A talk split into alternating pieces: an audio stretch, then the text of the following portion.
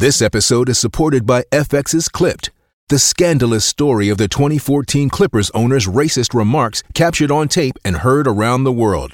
The series charts the tape's impact on a dysfunctional basketball organization striving to win against their reputation as the most cursed team in the league. Starring Laurence Fishburne, Jacki Weaver, Cleopatra Coleman, and Ed O'Neill.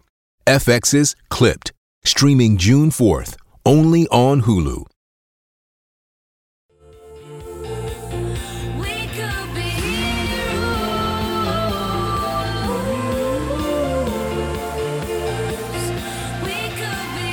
The Friday form battle. Um,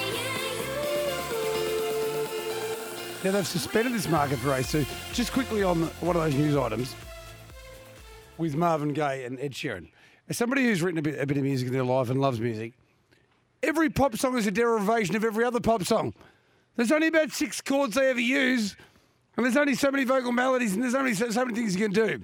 Stop suing each other. Now, I don't know why the market has been suspended here. And hello, J Bon. Hi. There he is. Hello. Don't know who that text is, but Hello. But race two, Dan, um, doesn't shock me that Bohemian Rhapsody is so short. She's a monstrous mare.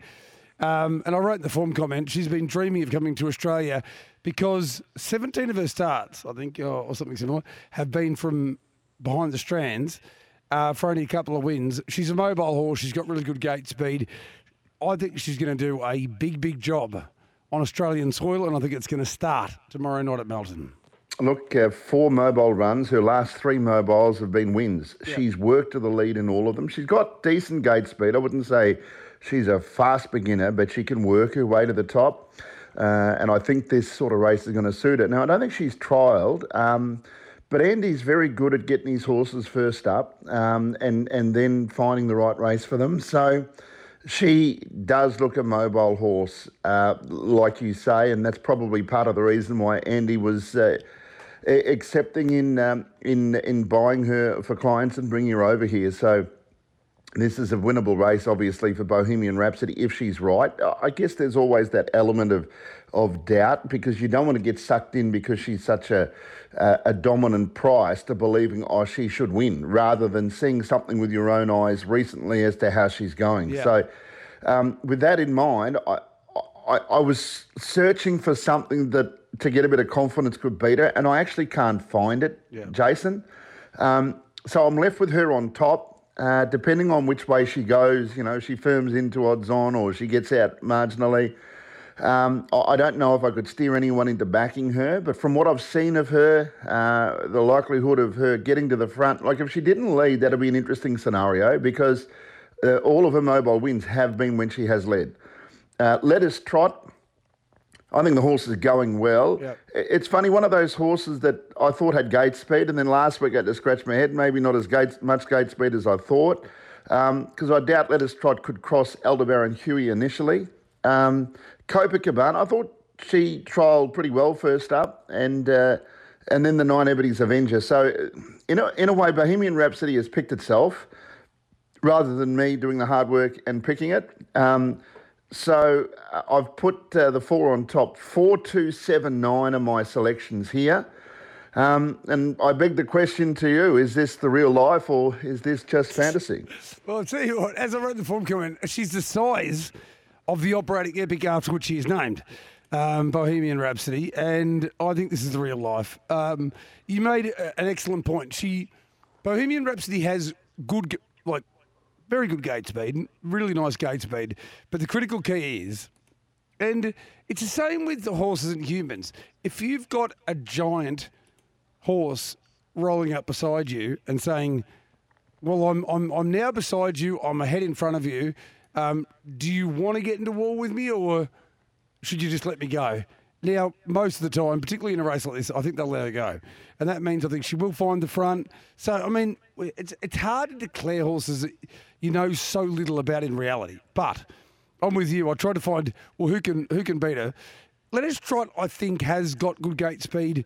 But I, from what I saw on Saturday night, they don't, they're reluctant to use it too often. Um, and like you say, I think Aldebaran Huey can hold it comfortably anyway. I don't think it'll, it'll get involved. I think Huey would hand up to uh, Bohemian Rhapsody. And so our numbers are very similar four, seven, two, and nine. I'm still intrigued to work out where Kai Valley Hotspur is at because um, I won't call it a tragedy at this point, but certainly early doors, Dan. I thought Kai Valley Hotspur was the equal or but potentially superior of any horse in its generation. We're talking about your Olavicis and Aldebaran, Zeus's, and um, some wonderful horses. And Valley Hotspur, we never know why this happens, do we? But it's just flatlined, and it, it, it can't be a bettable proposition at the moment. But it would be nice to see it run a big race. Yeah, look, just off the back of a break, with trotters, it can go one of two ways. They can need the run, or uh, whatever problem they had last preparation can be quickly turned around and they can improve 50 metres. So I'd keep an eye on the market with Kai Valley Hotspur. If it's, I don't know what price it is at the moment, it's uh, $10. So say $10, if it's $10 and a seven, you want to react to that and include it in your exotics or whatever else you're trying to do. It could go the other way and start $26 too because it needs the run. So, again, there's a bit of guesswork in this race, um, and we're working within um, what we've got. And I think uh, that all points to, at this stage, Bohemian Rhapsody. Tell you what's a little bit funny here, Dan, and I don't want to. I, I don't want to be a conspiracy theorist. All the markets at the moment during this Friday form panel, seemingly to me at the tab, have been suspended.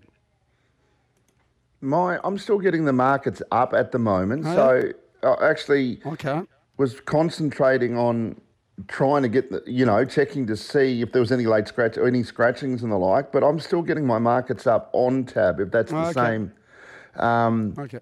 website you're looking at. So um, I've I'm getting it now. I'm going to refresh my page and I might lose everything. Um, no, they're still up. Oh. I've still got them. Yep. don't know what's happening in my world, but then very few do, do they? Um, race three on the card. race three. Yeah, on the that's a dollar ten chance. yeah, well, I, can- I can tell what's going on with it in everybody else's world. Great, great, great at sort of helping people out and mentoring and looking after their, not not so much. APG Gold Hello, Jo- Bullion, three three year old fillies final, the first of three Gold Bullion finals, and I've got to say, um, I'm. So I've been a coward here again. I was a coward last week. I should have tipped Heavenly Charm. I didn't. Really and truly, it's a dollar forty versus three forty in the market that I can see at the moment between Sahara Breeze and Little Miss Lily. I've marked them. a- Uh, what have I marked them? One ninety two fifty. I really think it should be nearly, nearly two twenty each of two. So I, I'm Little Miss Lily did all the hard work in the heat. Twenty seven eight off the gate. Um, drew to the front, and uh, like I'm a huge believer when you make that dip at the start, when you make that commitment, and you burn the petrol and it's unsuccessful, and you still find a way to be in the finish. And Sahara Breeze cruised up, and then Little Miss Lily said, "Well, you might win, but I'm not going to make it easy for you." So I don't think there's hardly anything between these two, Dan. I agree. I don't think there's much between them at all. I think the difference was first up. Little Miss Lily was hard fit, so she could sustain a harder run, and she did work very hard. It was a terrific performance.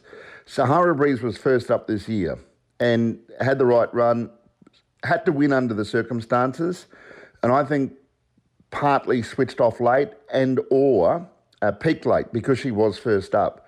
I think there's actually more improvement in Sahara Breeze. Initially, we had a bit of banter during the week and we identified why they aren't closer together. And I said to you, my first thought was they should be closer together because, to my eye, more obvious Little Miss Lily was seemingly the better run. And then I, I, I specifically went through Sahara Breeze and I thought the barrier, Little Miss Lily's got gate speed, Sahara Breeze has got slightly more gate speed, I think, and I think can lead. And then it's up to Greg Sugars, who takes the drive. Chris Alford's in Sydney tomorrow night, as to wh- what he wants to do. But I reckon the horse can improve a couple of lengths at least, uh, fitness wise, on its first up run. Now, everything was made to order for it, and uh, and it got the prize. Little Miss Lily might have to sit parked again. And I, I'm not saying she can't win it, but it might be advantage for Sahara Breeze. So I've gone three from five. I was wanting to go the other way and support you. Um, um, sorry, I feel like I've let you down a little bit. No, but I, I'm, I'm a cow down. I'm going three from five as well. So You're doing the same thing, I, yeah, I, Mm. am just looking at the prices and thinking, y- you know, I, I, on that basis, as we always do, that that, that I I think they will compress a little bit uh, before race start. Uh, delightful Tammy, not much luck last time. Got shuffled right back when she was making ground. Uh, you could probably make a case for over the line similarly. Uh, Paradise Valley hit the line really well, still a maiden, but was unimpeded and was running on strongly. They all come out pretty much of the same race. So uh, my tips here are three and three from five, three, five, six, nine. Remember, this is the first leg of the big six. I don't think you have to go too wide. Um, I think just Sahara Breeze and Little Miss Lily uh, are the main two. The rougher one for the minimal percent, I'd throw in Delightful Tammy. We should have a party first four um, stinger here because uh, Nikita Ross and I used to have exactly the same first four quite often. Uh, a little bit like Warren Huntley and the late Dean Lester back in the day. There's A Rod. He's just been in a fight with Nims, and I believe Nims won comfortably from what I saw from this perspective. Uh, three, five, six, and nine, exactly the same numbers. And I've told Ollie we're going to uh, we're going to track these big sixes. Numbers three and five for me, Dan.